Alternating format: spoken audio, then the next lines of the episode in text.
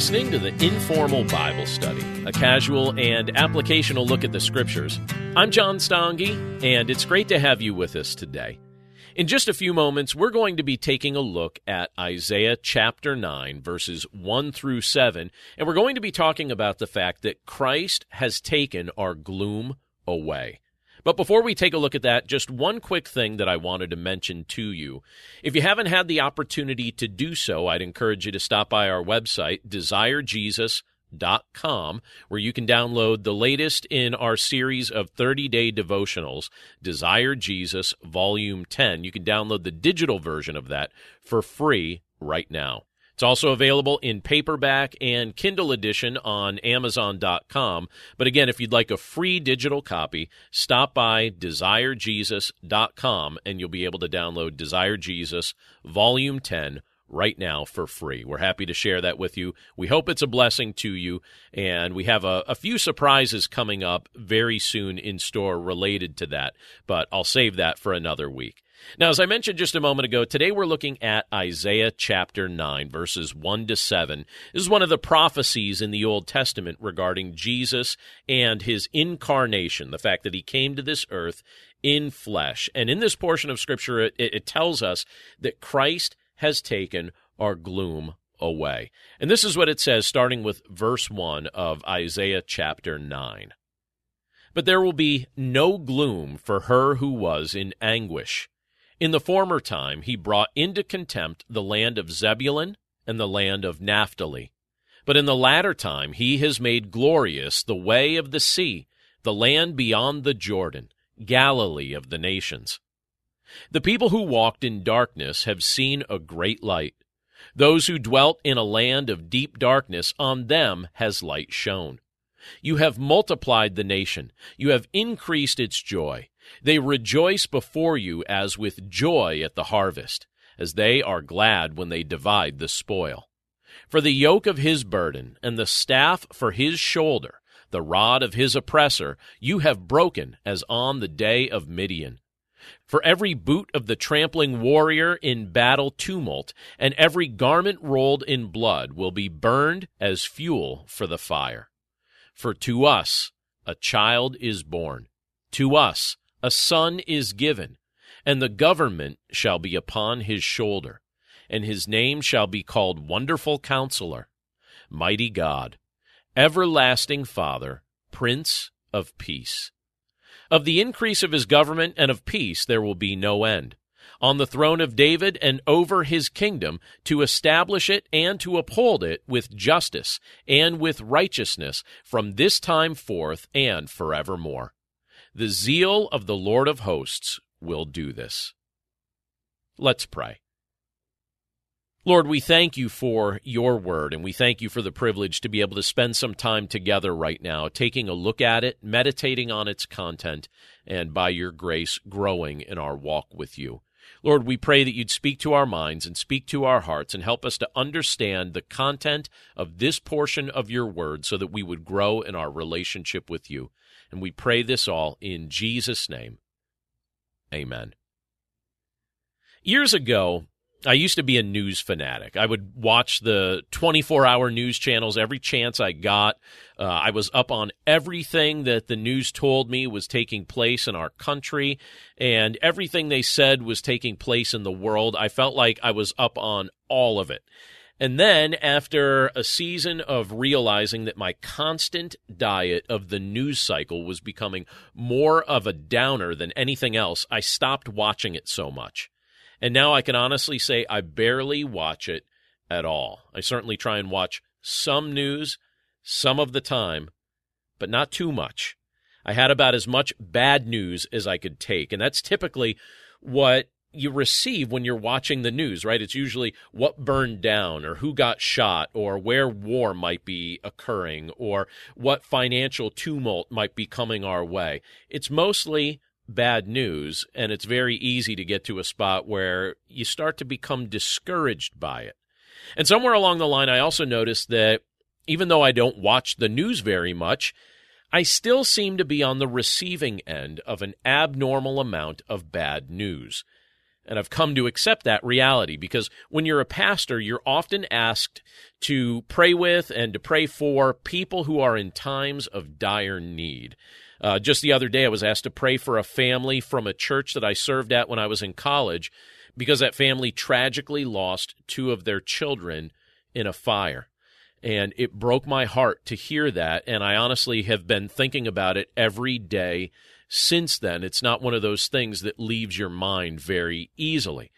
So there's no shortage of bad news in this world. And if we don't possess the capacity to, to see beyond this moment in time, we can easily become locked in a very gloomy perspective.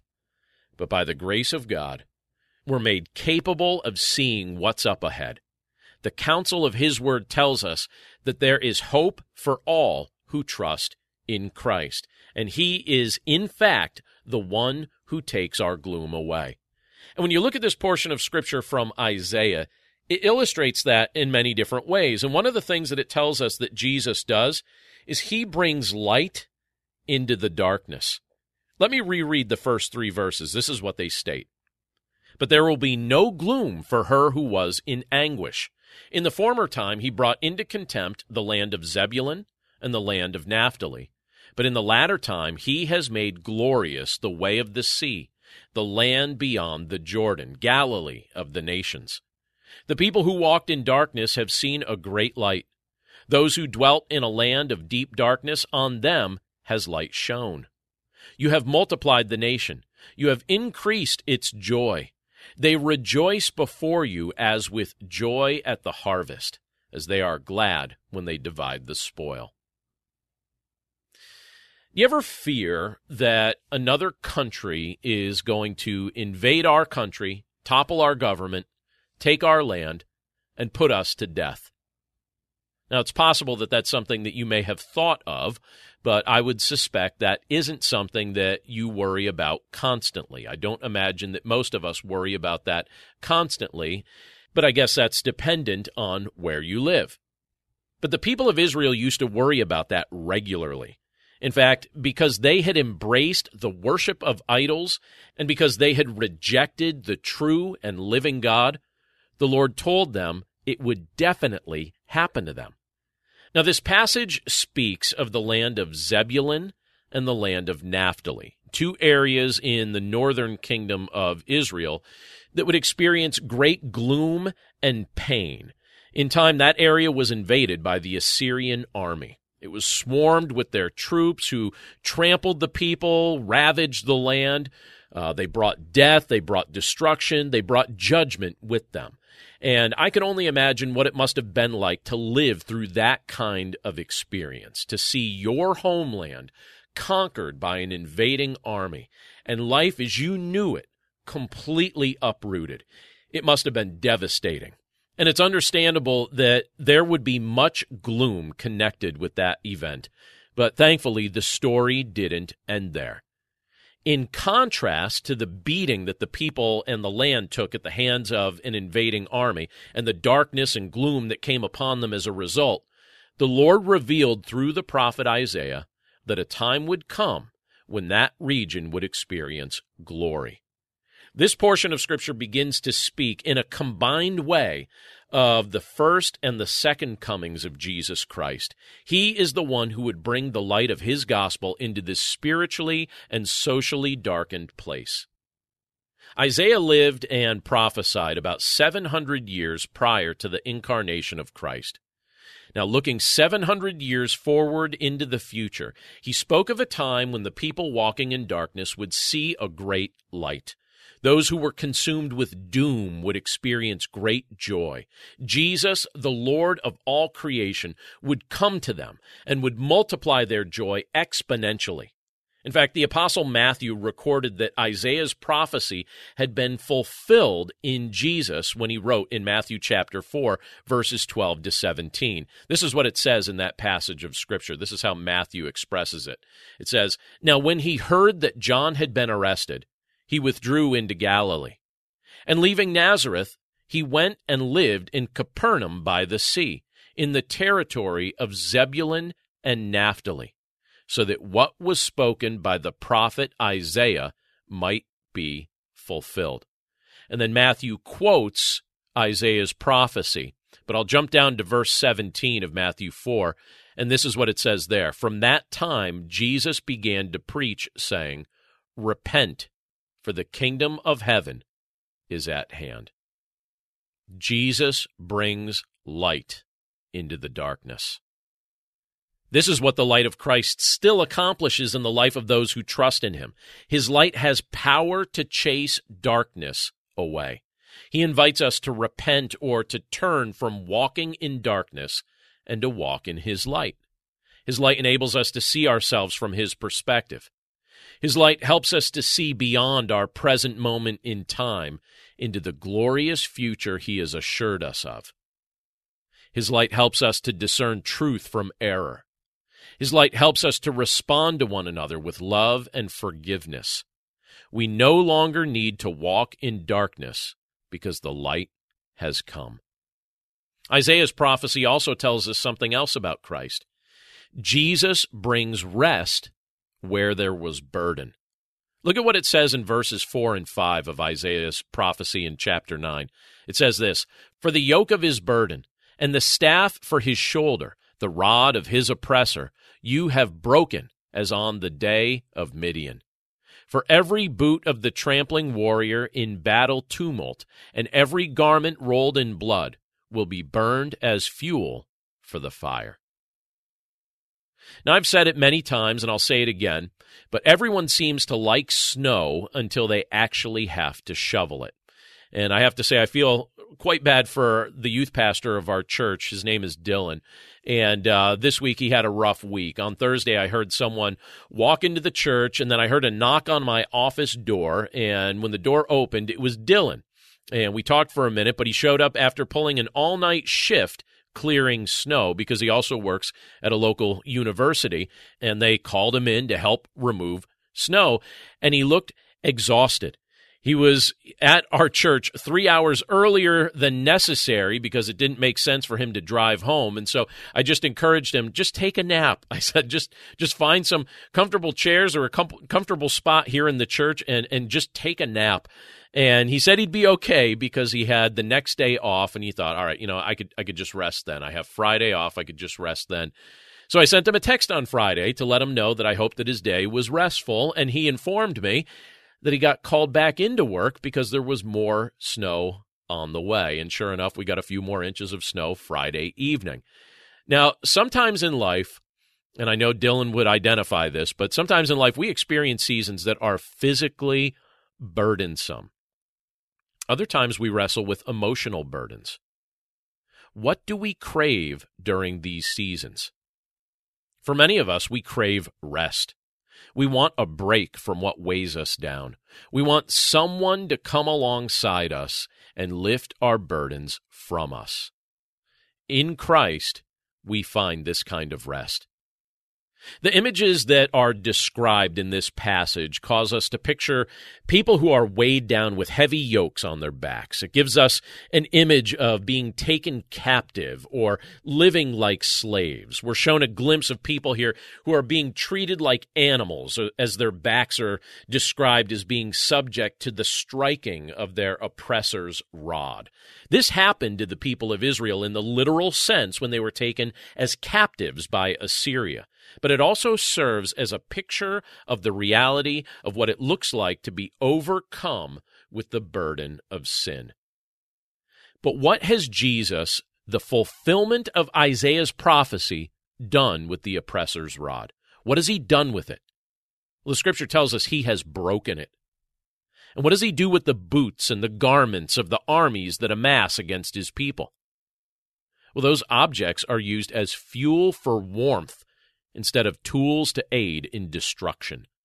Jesus secures the victory over the oppressing forces of evil, and he shares that victory with us so that in him we can find the rest we need. Rest is an important thing to God. Throughout the scriptures, he speaks of it and he graciously offers it to his children. Let me share some of the scriptures that actually reference it. One of them is found in the book of Exodus, chapter 33, verse 14, and this is what it says And he said, My presence will go with you, and I will give you rest. I like what it says in Psalm 62, verses 1 and 2. This is what we're told in that passage. It says, I am at rest in God alone. My salvation comes from him. He alone is my rock and my salvation, my stronghold. I will never be shaken.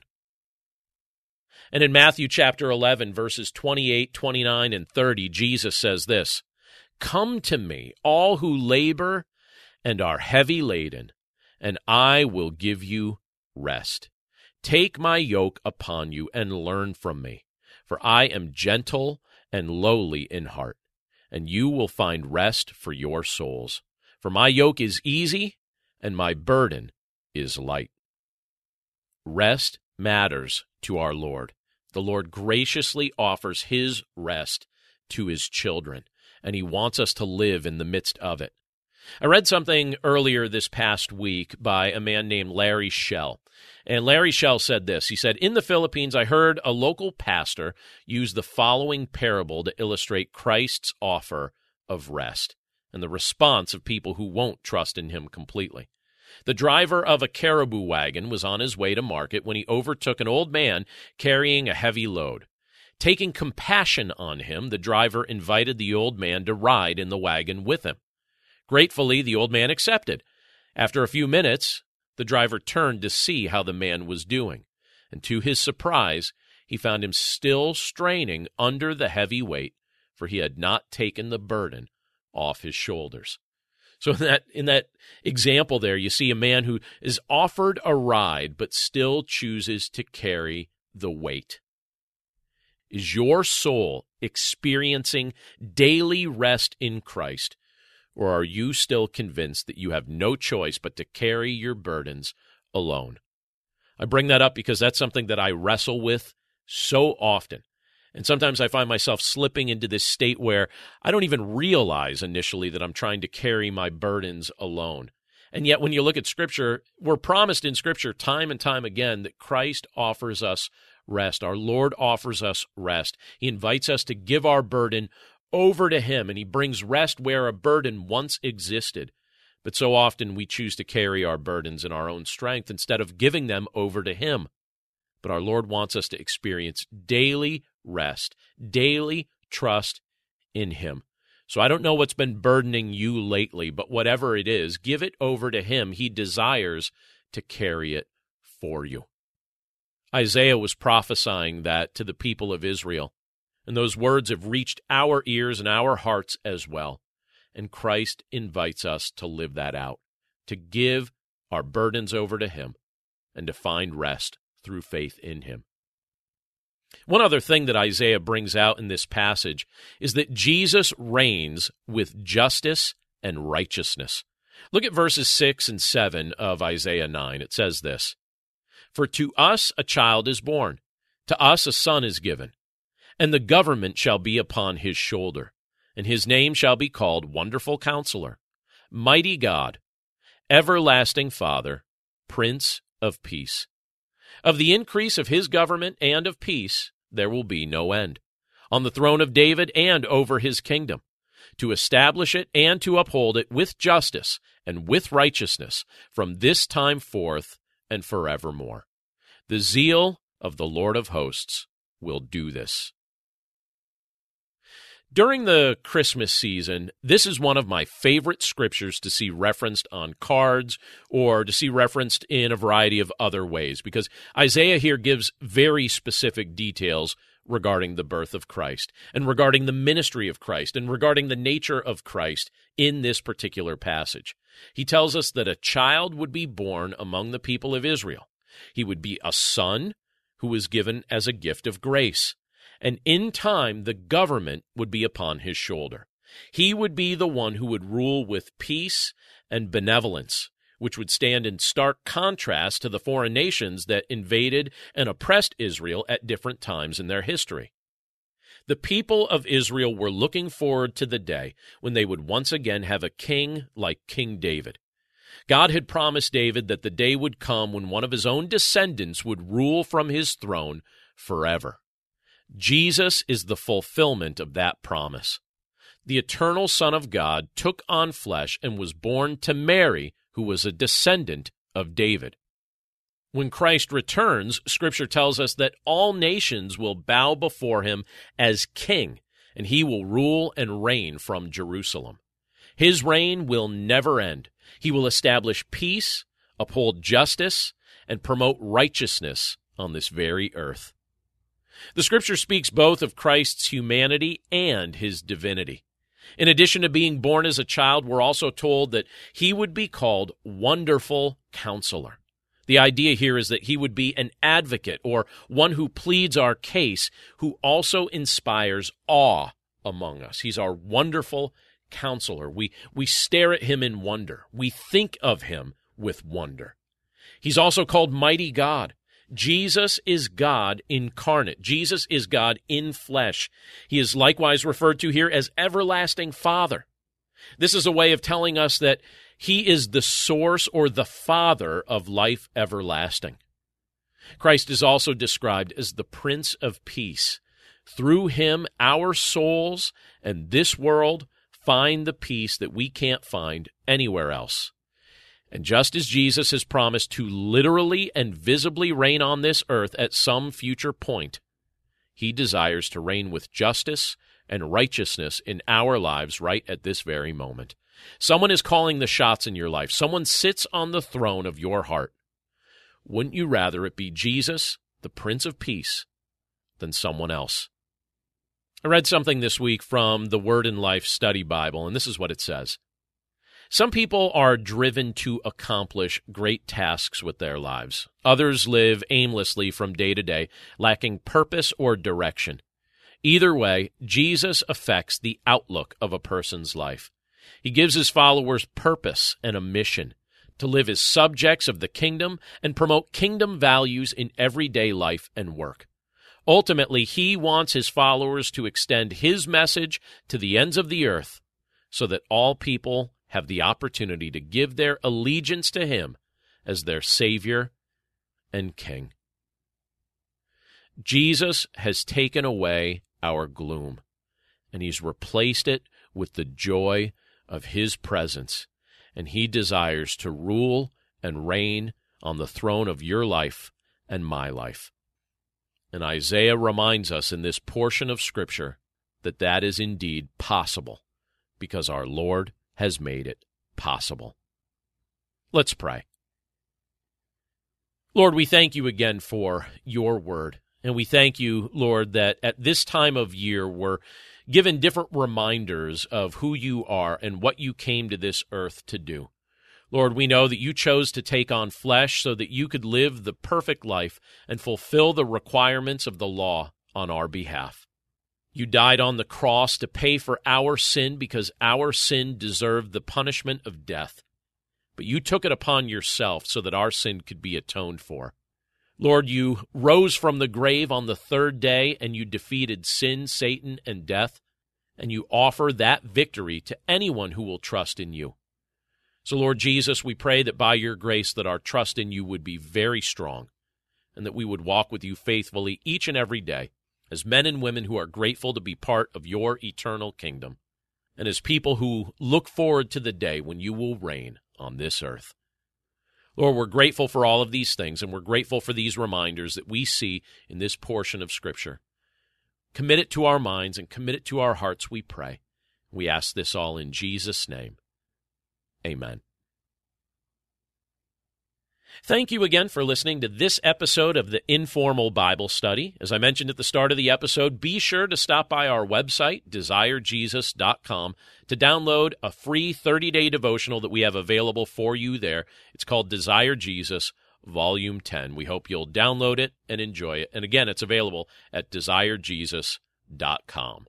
But that's it for us today. Thanks again for listening. We hope you have a wonderful day and a wonderful week. And we look forward to catching up with you again right here next Monday. Take care.